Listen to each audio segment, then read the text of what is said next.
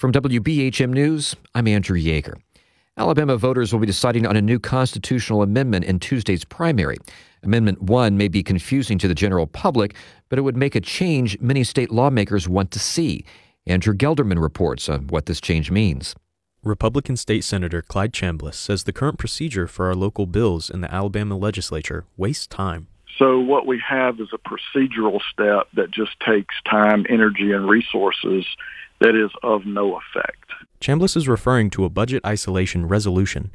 Under current rules, lawmakers must agree upon the budgets before moving on to other legislation. The rule aims to prevent last minute budget changes. However, lawmakers have been stepping around this for years. You see, under a budget isolation resolution, if at least three fifths of the House or Senate agree, they can move on to a bill without discussing the budget. And every year, Alabama lawmakers do just that numerous times. Chambliss wants to eliminate the procedural step for local bills, which this amendment would do. It's been uh, just a pestering thing for years.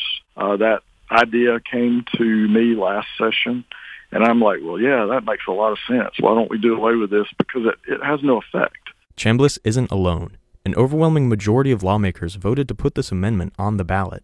Chambliss wants voters to know the amendment won't impact them directly, but allows their state lawmakers to do their job more effectively. He says those with questions can reach out to their legislators.